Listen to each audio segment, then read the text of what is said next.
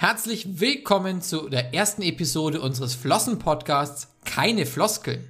Wir wollten dieses Format hier mal ausprobieren und haben deshalb eine kleine Umfrage auf Instagram gestartet, ob ihr eine Idee habt bezüglich des Namens. Dort haben uns ziemlich viele coole Vorschläge erreicht und einen Vorschlag fanden wir eben besonders gut und haben den leicht abgewandelt und eben diesen Namen Keine Floskeln draus gemacht. Wenn euch der Name gefällt, könnt ihr gerne mal einen Kommentar da lassen.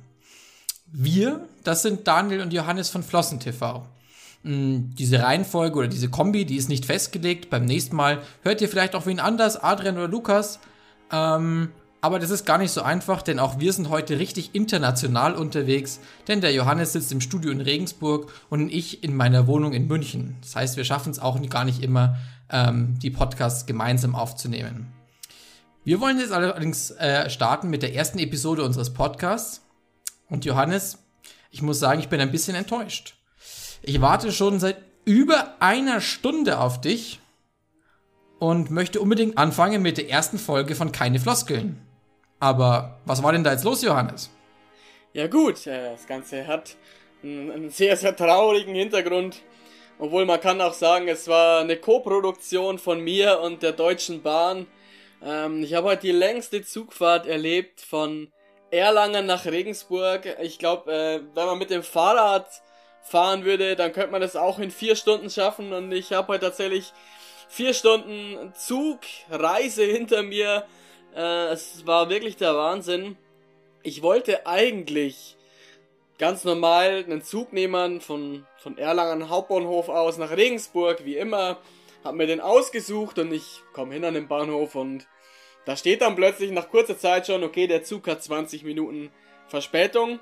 Und ich habe mir dann gedacht, okay, da würde ich jetzt wohl den Anschluss verpassen, wenn ich den abwarte. Auf der anderen Seite, auf dem anderen Gleis, ging aber ja Gott sei Dank die S-Bahn. Und wenn ich die genommen hätte, dann wäre ich zwei Minuten vor dem Anschlusszug angekommen. Also ich überlege bisschen hin und her, was mache ich?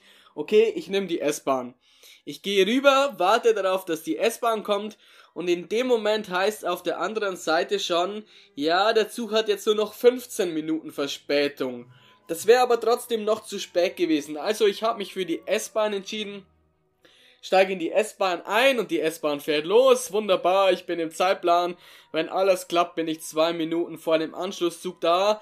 Und dann fahren wir so drei, vier Stationen und dann heißt plötzlich, ja, wir müssen jetzt stehen bleiben, denn wir werden von einem schnelleren Zug überholt. Dann dauert's, es dauert eine kurze Zeit und dann rauscht an mir genau der Zug vorbei, den ich ursprünglich hatte nehmen wollen, der aber plötzlich Verspätung hatte. Ja, wunderbar ja. geil. Ich bin, bin auf Umwegen dann so weiter getuckelt, hatte dann noch einen Zwischenhalt, natürlich alle Anschlüsse, Anschlüsse nicht äh, geschafft, eine Stunde bei Schneefall dann ähm, meinem Zwischenhaltsort und da bin ich dann mit dem Koffer aus Langeweile raus vom Bahnhof bisschen in den Ort hineingetigert. Es ist also wirklich eine Empfehlung, wenn ihr irgendwo, bevor ihr eine Stunde lang im Bahnhof rumhockt, ähm, schaut euch den Ort lieber an.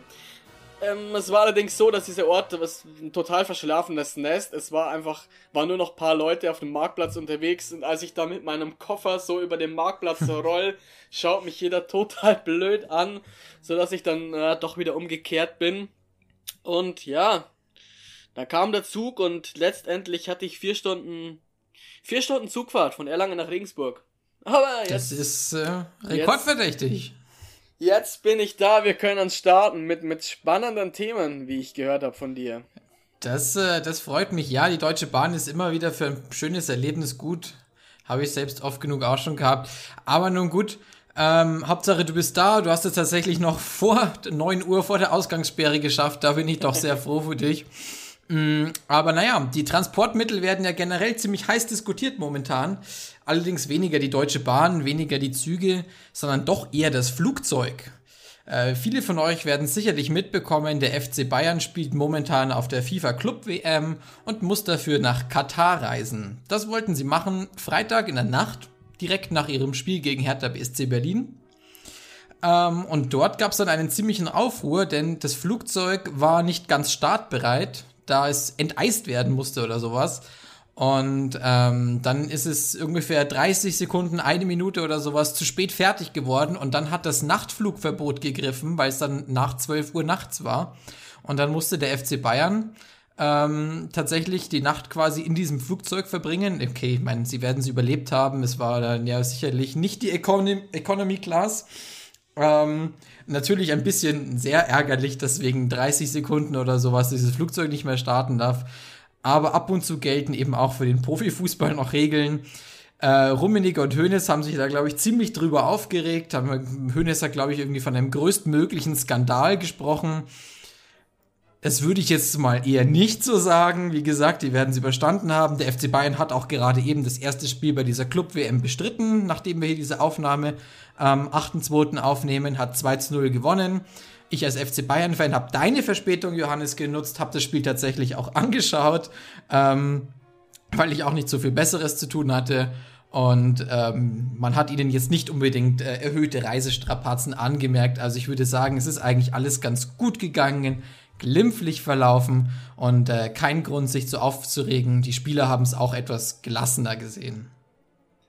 Aber da sind wir tatsächlich beim ersten Thema des heutigen, heutigen Talks.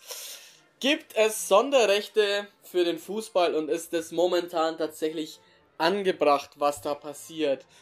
Und wenn wir gerade schon mit der Bayern-Episode starten, hm, Uli Hoeneß spricht von einem Skandal ohne Ende Karl-Heinz Rummenigge hat es eine Frechheit genannt.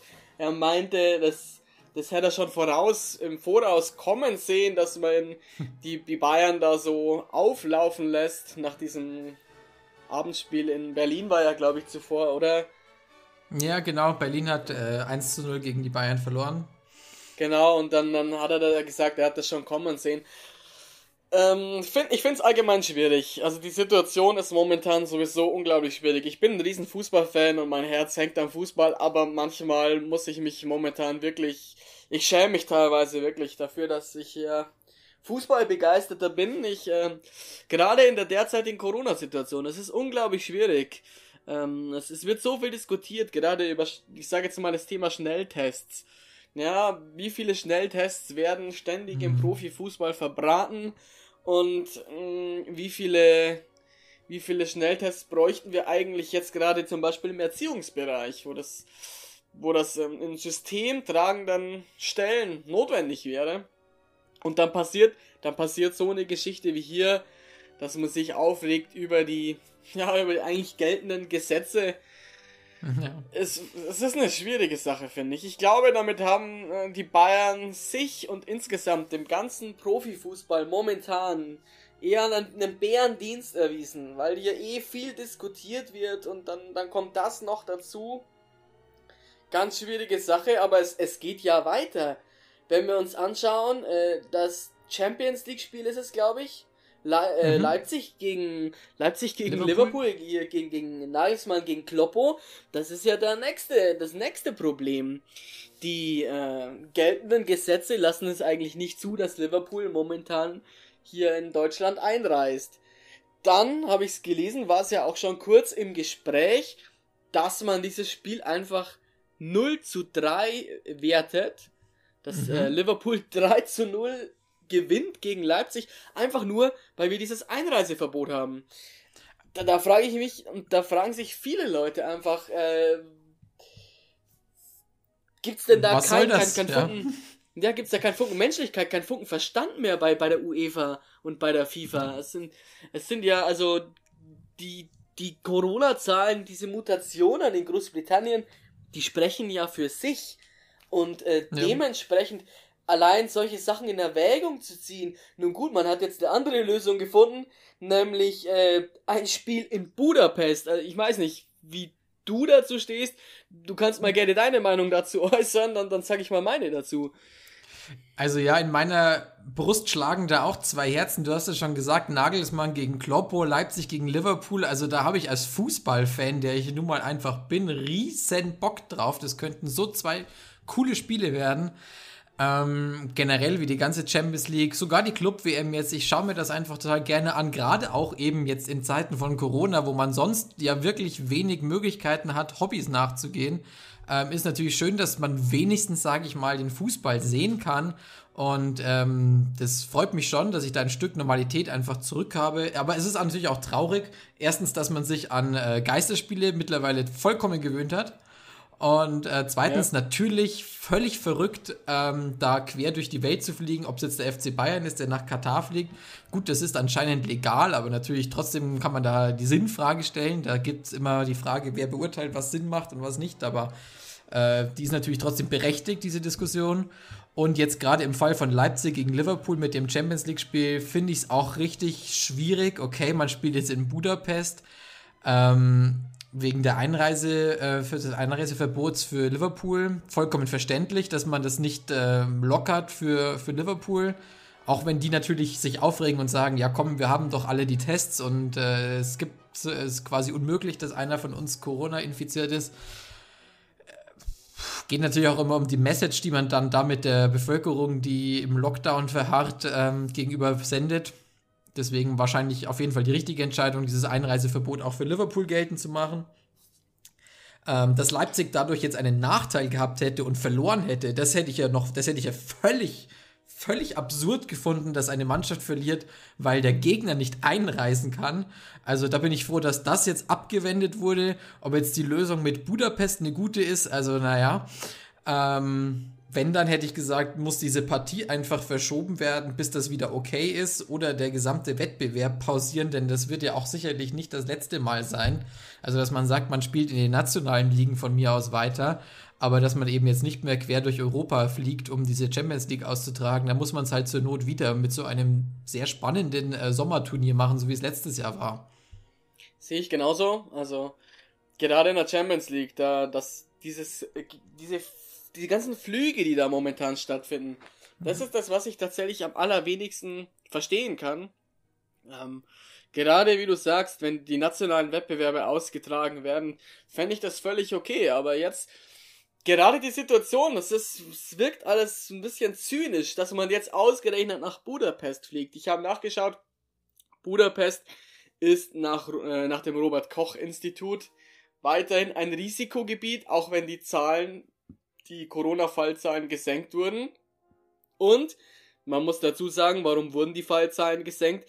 Wegen der sehr, sehr, sehr, sehr strengen Corona-Politik von einem Viktor Orban, äh, der für diese Maßnahmen, für diesen Notstand, den er da auch ausgerufen hat, ja auch massivst kritisiert wird. Und dass die UEFA dann genau in diese Stadt geht, nach Budapest und da das Spiel abhalten lässt, ist zeugt wieder, finde ich, dass bei der UEFA einfach manche Werte außer Kraft gesetzt sind, dass da das Geld einfach eine größere Rolle spielt. Das wird dem kleinen Mann vermittelt. Das ist genau ja. das gleiche. Das ist genau das gleiche wie mit der WM in Katar, wo ich auch vorher noch mal einen Bericht gelesen habe über so viele Zwangsarbeiter auch, die da äh, an den Stadien mitbauen, damit diese WM stattfinden kann. Aber ich glaube, da könnten wir eine ganz eigene Folge dazu machen. Oh ja, oh ja. Auf jeden, auf jeden Fall ähm, kann ich die UEFA da nicht verstehen und ich kann aber, und das war die letzten Jahre noch nie so wie aktuell, ich kann echt gut Leute verstehen, die zu mir momentan sagen, sie haben auf Fußball überhaupt keinen Bock und das nervt sie. Wenn ich ja. äh, allein bei uns jetzt im Flossenteam anschaue, ähm, wie es diese Sonderregeln für Fußball tatsächlich gab, aber Adrian mit seinem Einzelsport, mit Judo, eigentlich keine Chance hatte, auch mit seinen ganzen Sparkursen, keine Chance hatte zu trainieren, äh, Wettkämpfe zu absolvieren und so weiter und so fort. Da muss man sagen, der Fußball hat eine ganz, ganz mächtige, krasse Lobby, die hinter ihm steht. Und diese Lobby bräuchten tatsächlich aber auch hier in Deutschland aktuell ganz, ganz andere Berufsgruppen äh, als der Profisportler, muss man auch so sagen. Das stimmt, ja. Also da muss man natürlich auch an die, an die, an die Studenten denken, an die Hobbysportler, was vielleicht doch schon möglich ist, irgendwie, keine Ahnung, Tennis zu spielen oder so, weil das ist man ja 20 Meter auseinander, weiß ich nicht. Ähm, aber das zumindest zu versuchen, da unterstützend einzugreifen, eben gerade bei so Einzelsportarten, wie du es gerade angesprochen hast, und nicht immer nur auf König Fußball zu schauen, auf der, deren Privilegien. Wäre schön. Andererseits, wie gesagt, bin ich natürlich auch andere, froh, dass Fußball läuft, auch wenn es eine sehr inkonsequente Haltung ist, das ist mir klar. Ähm, aber nun gut, das Thema Fußball werden wir, wie gesagt, so schnell nicht lösen können. Das wird uns begleiten, das wird weiter ein Konflikt bleiben. Ich würde sagen, wir wenden uns erstmal einem anderen Thema zu. Über Thema Fußball können wir vielleicht tatsächlich nochmal eine extra Folge machen. Wobei, wobei ähm, eine Sache ja. fällt mir tatsächlich ja. noch. Eine Sache fällt mir tatsächlich noch ein beim, beim Fußball. Es ist ja eine, es ist ja eine irre Welt, muss man sagen. Absolut. Die Stadien sind einer, die Stadien sind einerseits leer und dann ereignen sich jetzt so Szenen wie vor dem Spiel Gladbach gegen Köln. Äh, dass der, der Mannschaftsbus von, von Köln da abfährt zum Gladbach-Spiel, zum Derby, okay, kann man verstehen. Dann gibt's da Fanansammlungen mit äh, Pyrotechnik und allem, allem Pipapo, dass sie da zünden. Ähm, ich weiß nicht, ob du es mitbekommen hast, aber danach wurde ja, ja, Der, der, Dominik, der Dominik Drexler von Köln, der wurde ja ganz schön zerrissen, auch gerade jetzt in den großen Medien wie die Bild-Zeitung. Die haben den ganz schön zerrissen, weil er hat ja dann die Fans im Bus, da gibt's ja dieses Video, ich habe mir es auch gerade nochmal angeschaut, äh, hat er die Fans als Spacken bezeichnet, die sich so verhalten haben. Und, ja, äh, ja habe ich auch mitgekriegt. Finde ich auch ziemlich ähm, krass, dass da jetzt eine Hetze gegen diesen Spieler gestartet wird. Denn ich glaube, in dem Moment, ähm, kann man so eine Aussage natürlich nachvollziehen. Es ist nie gut, Menschen zu beleidigen, das ist völlig klar. Ähm, aber in dem Moment sind dem Mann wahrscheinlich die Emotionen hochgekocht und ich kann ihn absolut nachvollziehen. Es ist gut möglich, dass ich diese Aussage in diesem Moment ebenso getätigt hätte, denn es ist doch mal völlig verrückt, einen Bus, ja, da steckt ein Motor drin, ähm, leicht entflammbar äh, mit Pyrotechnik zu begleiten und das auch noch in Zeiten einer Corona-Pandemie, wo eigentlich Ausgangsbeschränkungen gelten ähm, und dann sich massenhaft zu versammeln, nur um einen Bus bei der Abfahrt zu versammeln. Ich meine, ich verstehe die Fanseele, es ist ein wichtiges Derby für die Kölner gewesen, aber das ist schon wirklich makaber. Und vor allem, ich, ich finde vor allem eines muss man auch dazu sagen, der Spieler wollte doch auch mit Sicherheit nicht die Kölner Fans als Spacken bezeichnen. Ich glaube, es ging ihm tatsächlich in dem Moment einfach um die Typen, die jetzt gerade in den Corona-Zeiten sich da draußen hinstellen müssen und ihre ganzen Böller und sonst was anzünden müssen. Und das äh, kann ich absolut nachvollziehen, dass man dann sagt, ey, was geht denn mit denen eigentlich ab? Gerade in diesen Zeiten. Dann kommt aber, dann kommt ein Lukas Podolski her und sagt, so einer braucht das Köln-Trikot nicht mehr anziehen. Ich finde, das ist diese Moral. Die gleichen Leute, die äh, rumschreien, dass die Fußballvereine in der ganzen Welt rumfliegen und dass man dann gleich keine Champions League braucht, wenn die Stadien leer mhm. sind, dann braucht man überhaupt keinen Fußball mehr. Die gleichen stellen sich dann hin und zünden da die Fackeln an. Und Lukas Podolski, der redet über Ehre und den FC 1. FC Köln und äh, wo spielt er denn? Da wo die da wo die Kohle fließt, muss man doch auch ganz ehrlich sagen. Also ein Podolski ist doch da kein besserer Mensch, der da urteilen darf. Ja, das, das stimmt natürlich. Also der ist natürlich eine Köln-Legende und äußert sich zu ungefähr allem, was mit dem FC Köln zu tun hat. Aber da können wir ihm wirklich mal nicht zustimmen. Das ist ja völliger Unsinn, dass der Dominik Drexler jetzt nicht mehr das äh, Köln-Trikot tragen sollte, nur weil er mal seine Meinung geäußert hat. Und wie du schon sagtest, der hat sicherlich nicht alle Köln-Fans als Spacken beleidigen wollen, sondern halt diese einzelnen Pyromanen. Und in dem Fall ist es dann halt auch durchaus zutreffend, meiner Meinung nach. Ja, absolut. Aber du wolltest, glaube ich, das Thema wechseln und ich hab's, ich hab's, ich hab vorhin, glaube ich, schon ein bisschen mitgekriegt. Wenn wir beim Wahnsinn sind, hm. dann, dann glaube ich, ist die Überleitung ganz gut, wenn wir zum, jetzt überleiten zum Chaos, das momentan einem im Homeschooling begegnet. Das betrifft dann, uns beide ja tatsächlich direkt richtig, das Chaos Homeschooling. Ja. Ähm, ich habe mich ja vor kurzem erst schon länger dazu geäußert zu diesem Thema und zwar in einem Zeitungsartikel für die Wertinger Zeitung. Äh, vielen Dank hier auch nochmal an die Dame, die mich interviewt hat, an die Marion Buckluger. Ähm, hat sehr viel Spaß gemacht und äh, die Anfrage hat mich sehr gefreut. Mm, in dem Artikel ging es eben darum, wie stehe ich zum Thema Homeschooling und wie ähm, lässt sich das Homeschooling mit unserem YouTube-Kanal mit Flossen TV verknüpfen. Jetzt bist du ja tatsächlich noch weiter als Gymnasiallehrer im Dienst. Ich bin jetzt äh, erstmal raus. Ich äh, mache ein Sabbatical, würde Lukas sagen. ich äh, ziehe mich an die Universität wieder zurück. Aber für dich geht der Spaß, sage ich jetzt mal in Anführungsstrichen, für dich geht das ganze Jahr weiter. Äh, du, hast jetzt auch eine, du hast jetzt auch eine Oberstufe gehabt, du warst jetzt auch wieder drinnen in der Schule. Was mhm. war für dich das so besonders belastend jetzt in den letzten fünf Wochen? Also, wenn du es gerade schon ansprichst, dass ich wieder in der Schule war, weil ich eine Q12 unterrichte, richtig. Ähm, da freue ich mich tatsächlich ähm, drüber, die wieder sehen zu können. Jetzt gerade, wo meine letzte Woche hier in dieser Schule anbricht, ähm, freue ich mich, mich wenigstens von meiner Q12 verabschieden zu können, so richtig. Ähm, aber es ist wirklich ein sehr seltsames Gefühl, in die Schule zu gehen, denn mir sitzen da drei oder vier Schüler vor mir in meinem sehr kleinen Französischkurs. Und ansonsten sehe ich in der ganzen Schule, an der ich sonst äh, tausend Menschen sehen würde, sehe ich einfach niemanden, weil ja wirklich fast niemand auch da ist, auch von den Kollegen eben nicht. Und ähm, das war schon ein sehr komisches Gefühl, als ich da letzte Woche wieder reingegangen bin.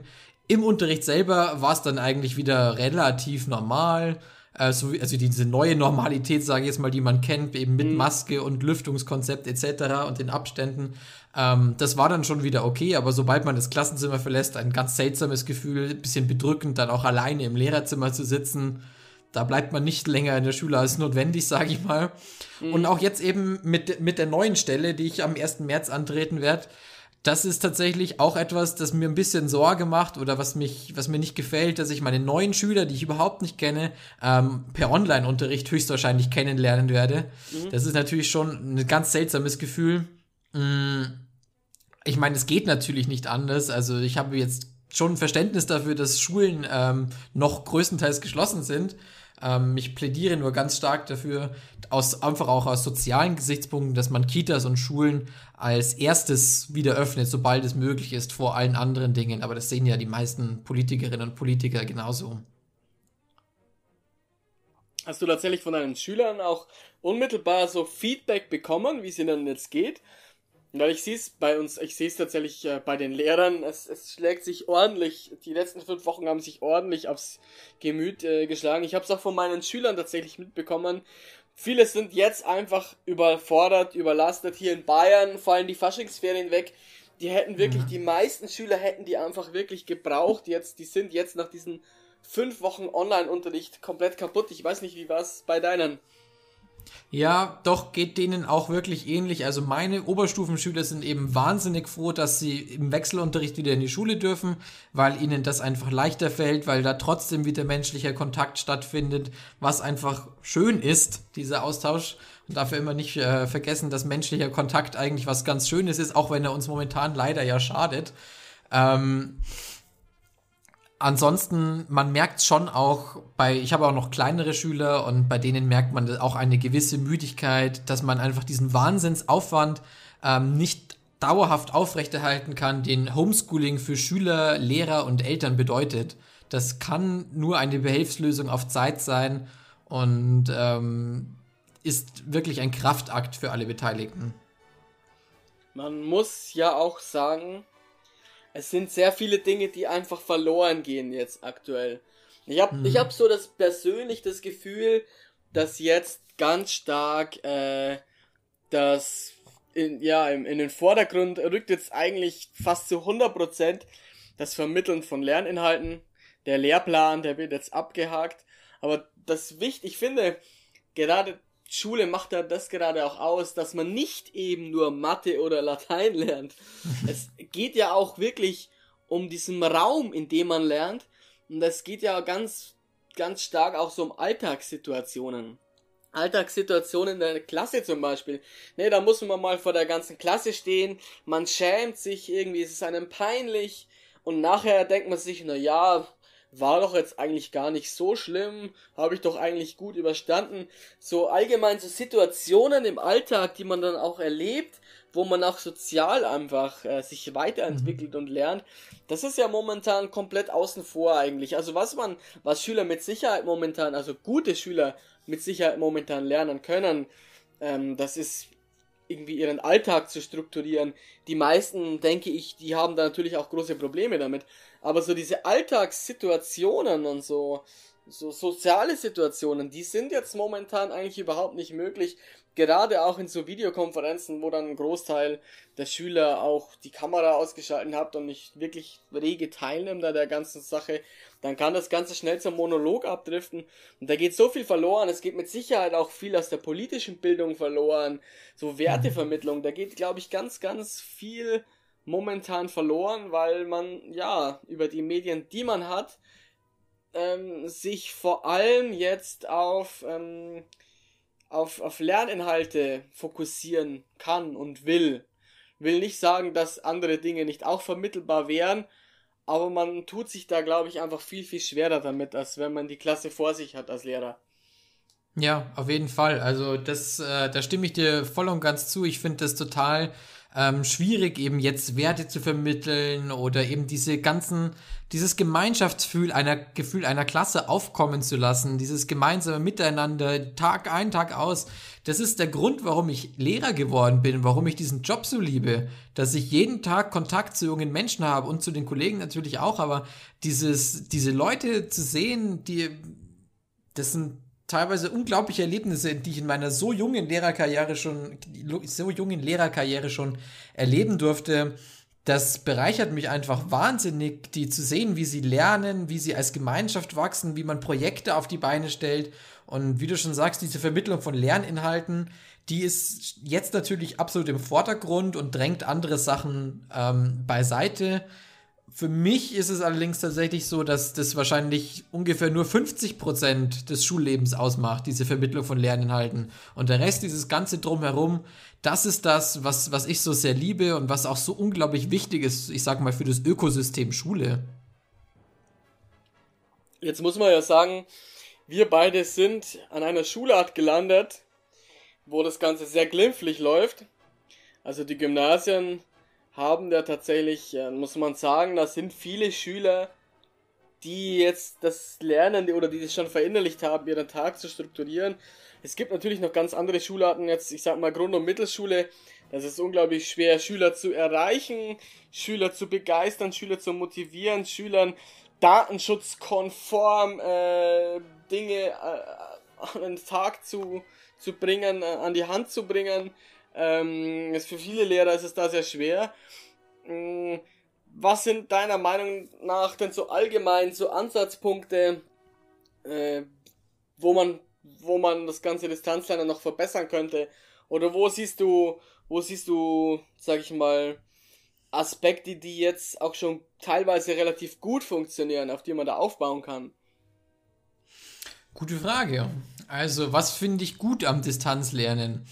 Mm, oder was läuft besser? Also wenn ich es jetzt vergleiche mit der ersten Phase des Distanzlernens, die wir da so Ende März, April, Mai hatten, 2020, da läuft doch schon einiges etwas besser organisierter. Man hat an den Konzepten gefeilt, seien es jetzt Wochenpläne oder dass man den Stundenplan genauso einhält und dann ähm, digital quasi abhält. Es gibt jetzt die Möglichkeit für viele Schulen, eben Videokonferenzen zu machen, was in Teilen sehr wichtig und sehr sinnvoll ist, um den persönlichen Kontakt halt trotzdem noch ein bisschen zu erhalten. Ähm, ich denke, alle Lehrkräfte sind deutlich routinierter geworden im Online-Lernen. Das war ja doch im März noch ziemliches Chaos für uns alle. Logisch, man war ja überhaupt nicht darauf vorbereitet. Ähm, da haben wir natürlich viel dazugelernt und äh, haben es jetzt auch geschafft, denke ich, mittlerweile ziemlich guten Distanzunterricht ähm, auf die Beine zu stellen in den größten Teilen. Ähm, da ist auf jeden Fall einiges passiert, dass einfach mehr Plattformen da sind, ähm, um online eben unterrichten zu können, um das auch mal abwechslungsreicher zu gestalten. Man denke an Breakout Rooms, die dann doch wieder Gruppenarbeiten ermöglichen, diverse Learning-Apps mit Online-Quizzes etc. pp. Also es gibt dann doch einige Sachen, die jetzt besser laufen, aber auch ein guter Distanzunterricht ist für mich natürlich kein Ersatz für einen Präsenzunterricht. Was glaubst wo du denn? Was, was, findest du ist gut? Naja, ja. die Frage ist, ja. wo, wo gäbe es wo gäb's jetzt tatsächlich Optimierungsmöglichkeiten? Also wo, wo müsste man ansetzen, wo kann man ansetzen, dass die Dinge noch besser laufen? Oder wo sind eben Sch Schwächen, die man ausgleichen muss? Also Schwächen sind, denke ich, eindeutig da im Bereich, also erstens in diesem ganzen sozialen Umfeld Schule, soziales Ökosystem Schule, wo es richtig schwierig ist, einfach das digital hinzubekommen, dieses schulische Miteinander irgendwie nachzubilden.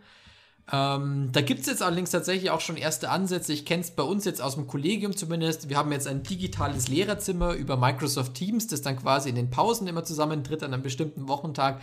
Das finde ich ganz lustig. Ähm, da hat man schon mal ein bisschen Kollegenaustausch äh, wieder zurück, der ansonsten ja wirklich flach fällt. Mhm.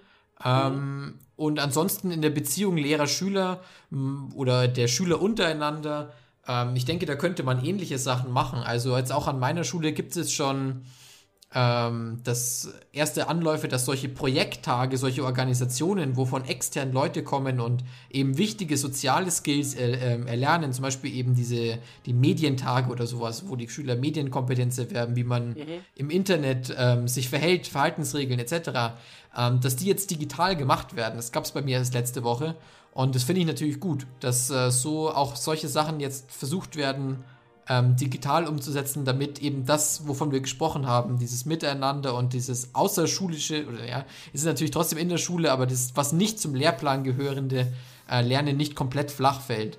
Ähm, das mhm. sind Sachen, die sind deutlich optimiert worden und da kann man natürlich noch weiter ansetzen. Da auch, dass es eben auch an anderen Schulen so ist.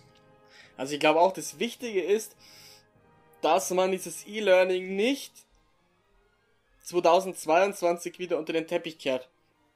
Ich fände es sogar nicht, sogar nicht dumm, wenn man sagt, man macht einen oder zwei Tage oder vielleicht sogar eine ganze Woche im Jahr, macht man so eine E-Learning-Woche. Dass man sagt, äh, da hat man mal ein paar Tage hintereinander, wo die Schüler mal zu Hause sein sollen und zu Hause lernen. Denn der Tag wird dann irgendwann kommen, wo ähm, an dem beispielsweise ein Sturmtief über Deutschland zieht oder wieder irgendwo mhm. Schneefälle sind, wie es jetzt in den letzten Tagen waren und äh, die öffentlichen Verkehrsmittel außer Gefecht sind, die Schulen geschlossen bleiben. Und da müsste man eigentlich flexibel reagieren können. Da müsste man sagen können, okay, an dem Tag, da machen wir jetzt Homeschooling. Das müsste so wie so ein Schalter sein, der umgeswitcht wird, dass man da in Zukunft sagen kann, okay, heute ist nicht schneefrei, sondern ist, heute ist Homeschooling-Tag. Johannes, das Johannes, willst du den armen Schülern dieses berauschende Gefühl nehmen, wenn sie morgens aufstehen und im Radio hören, an ihrer Schule ist heute schneefrei. Also ich erinnere mich noch an meine Jugend, das war ja fantastisch. Nein, nur mal im Scherz. Ähm, du hast natürlich recht, äh, die Dinge zu vergessen, die man jetzt gelernt hat. Wir haben ja gerade eben einiges aufgezählt, das wäre natürlich blöd. Ähm, wenn man so eine blöde Situation schon hat, ähm, und da jetzt eben trotzdem was darin lernen konnte, ähm, wie Homeschooling funktioniert, wie das abläuft, dann sollte man dieses Wissen natürlich nutzen, ausbauen, vertiefen und auf gar keinen Fall vergessen. Und von mir aus kann man so eine Homeschooling-Woche einmal im Schuljahr machen oder so. Ähm, ja, es ist, das ist, es ist wie so ein Probealarm irgendwie, finde ich. Ja. Und weil es, die Phase kann wiederkommen. Und ich finde ja, ja. schon, man, klar, dem einen oder anderen wird es nicht gefallen, wenn da statt schneefrei Homeschooling ist. Aber dann fände ich, wäre das sinnvoll genutzt, denn sind wir uns mal ehrlich, wenn bisher schneefrei war, dann wurden diese Tage eigentlich meist auch wieder irgendwann nachgeholt. Das muss man auch dazu sagen. Ja. In irgendeiner Form, oftmals, vielleicht hat es auch oftmals nur die Lehrer getroffen, die sowas nachholen mussten, aber es hat schon Schüler auch getroffen, sowas nachzuholen. Das stimmt, das stimmt. Aber ich erinnere mich noch, ich habe an, schon an, an göttliche Fügung geglaubt, damals in der Q11. Ähm, ich hätte meine erste Mathe-Schulaufgabe in der Oberstufe schreiben müssen. Ich war wirklich, wirklich ein sehr schlechter Mathematikschüler, hatte dementsprechend Bammel. Und dann ist tatsächlich an diesem Tag der Mathematik-Schulaufgabe die Schule ausgefallen. Ich meine, schon klar, ich musste diese Schulaufgabe nachholen, mhm. beziehungsweise wir alle aber es war natürlich schon ein, also für mich war es ein, ein Gottesgeschenk, dass diese Schulaufgabe an dem Tag nicht stattgefunden hat. Deus lo volt. ja, das war einfach cool. Ähm, aber prinzipiell ja, natürlich. Und noch was zweites, ich habe ähm, einen Vorschlag gelesen. Jetzt kann ich dir nicht genau sagen, von wem der kam. Kam der von Seite der Grünen oder was? Tatsächlich sogar ein SPD-Vorschlag. Da kam tatsächlich jetzt der Vorschlag, man könnte so Museen, Theater, Kinosäle, Institutionen könnte man nutzen und könnte da jeweils zwei bis drei Schüler reinholen in solche Räumlichkeiten, dass die da als Gruppe zusammen jetzt arbeiten können. Also kein Homeschooling mehr, sondern dass überall so kleine Schülergrüppchen in den derzeit geschlossenen öffentlichen Institutionen da zusammen am Distanzunterricht teilnehmen. Ich finde es mhm. an sich eigentlich einen sehr intelligenten Vorschlag, gerade jetzt, wo diese ganzen Kultureinrichtungen geschlossen sind. Was ist deine Meinung dazu? Also das, das wäre jetzt tatsächlich auch eine Art Optimierung, die man wagen könnte, dass man sagt, okay, ähm, feste Schülergruppen, immer nur zwei bis drei Leute, und die hole mhm. ich jetzt in so derzeit für die Öffentlichkeit geschlossene, geschlossene Institutionen rein. Da ist in der Regel WLAN vorhanden, da können die vielleicht gut arbeiten. Hm, wäre doch eine Möglichkeit. Wäre auf jeden Fall erstmal auf dem Papier eine interessante Idee. Ich glaube, die Umsetzung ist ziemlich schwierig, dass ja. du den Schülern vermittelst, ihr müsst jetzt hier und da in jenes Museum gehen mit dieser und jener Person. Ähm, ich ja, glaube, das wäre noch viele Schwächen in der Umsetzung da. Mh. Ja. Vielleicht auf Freiwilligkeit basierend, ich weiß es nicht. Mhm. Das wäre eine Idee. Auch, es macht ja. natürlich keinen Sinn, dass da ein Schüler 10 Kilometer fährt, um, weil ihm irgendwas, mhm. ein Gebäude zugewiesen wird, in dem er lernen soll. Aber vielleicht, ähm, wenn es auf Freiwilligkeit basiert, dass die drei Schüler, die da irgendwo in dem Viertel wohnen, hier nur um die Ecke gehen müssen und in ihrem Kinosaal da lernen können zusammen und da vielleicht an der Videokonferenzen teilnehmen und so weiter und so fort, dann wäre mhm. schon mal so ein bisschen sozialer Austausch da. Ich meine, dann müsste man sich natürlich auch, dann müssten sich Lehrkräfte auch wieder komplett auf diese neue Situation umstellen, das wäre auch klar.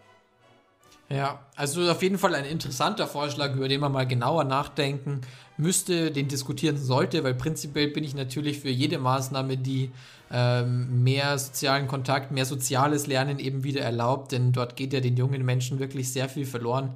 Ähm, deswegen auf jeden Fall eine interessante Idee, die man diskutieren könnte. Äh, ich denke, die Umsetzung ist schwierig, weil oft die Voraussetzungen fehlen, an diesen Orten ähm, dann auch wirklich lernen zu können. Andererseits gibt es natürlich auch genug Familien, die momentan in kleinen Wohnungen sitzen, ähm, Homeoffice, Mama, Papa und dann noch zwei oder drei mhm. Kinder, die in unterschiedlichen Jahrgangsstufen Homeschooling machen. Da sind dann auch keine tollen Voraussetzungen geschaffen. Deswegen, klar, kann man mhm. überlegen. Habe ich tatsächlich okay. noch nie gehört. Inter interessant, ja, wirklich. Nee, gestern oder vorgestern gelesen. Ich glaube aber auch, dass dieser Vorschlag relativ stark kritisiert wurde. Das glaube ich allerdings auch. Dass viele da nicht so offen sind.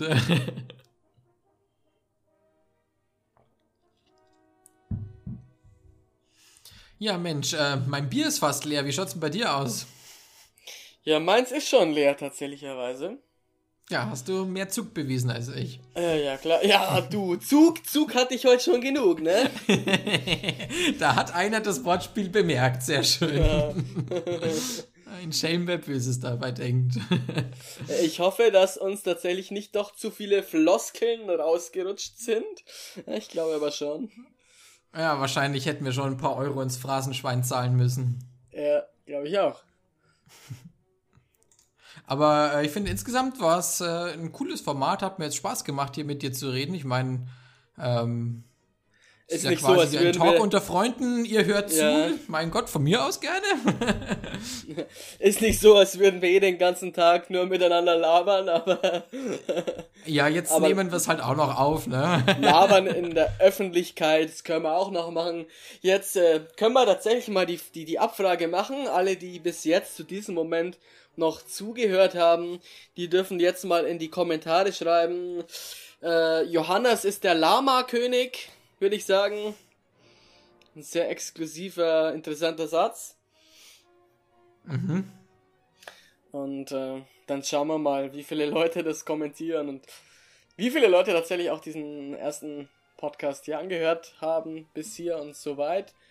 Es haben ja unglaublich viele in unserer Insta-Story auf die ganze Sache reagiert. Wir wurden auch schon vielerseits darauf angesprochen. Deswegen bin ich da ganz optimistisch. Ja, ich bin auch ganz gespannt, wie es bei euch ankommt. Und ob ihr diese 40 Minuten durchgehalten habt. Aber dann würde ich sagen, ist es Zeit, die erste Episode zu beenden. Hoffentlich folgen ein paar weitere. Schauen wir ähm, mal, ja. Wir schauen mal, ganz genau. Eben kommt drauf an, wie es bei euch ankommt. Kritik, Verbesserungsvorschläge sind natürlich immer erwünscht. Für uns ist das Sehr auch gerne. neu. Vielleicht Ja. sitzt auch nächstes Mal jemand anders hier am Mikrofon. Mal gucken. Gut möglich. Schon wegrationalisiert, ausgetauscht. Na gut, aber dann würde ich sagen, machen wir für heute Schluss. Ähm, ich wünsche euch allen eine schöne Woche. Ich auch. Macht es gut, bleibt gesund und ciao. Tschüss.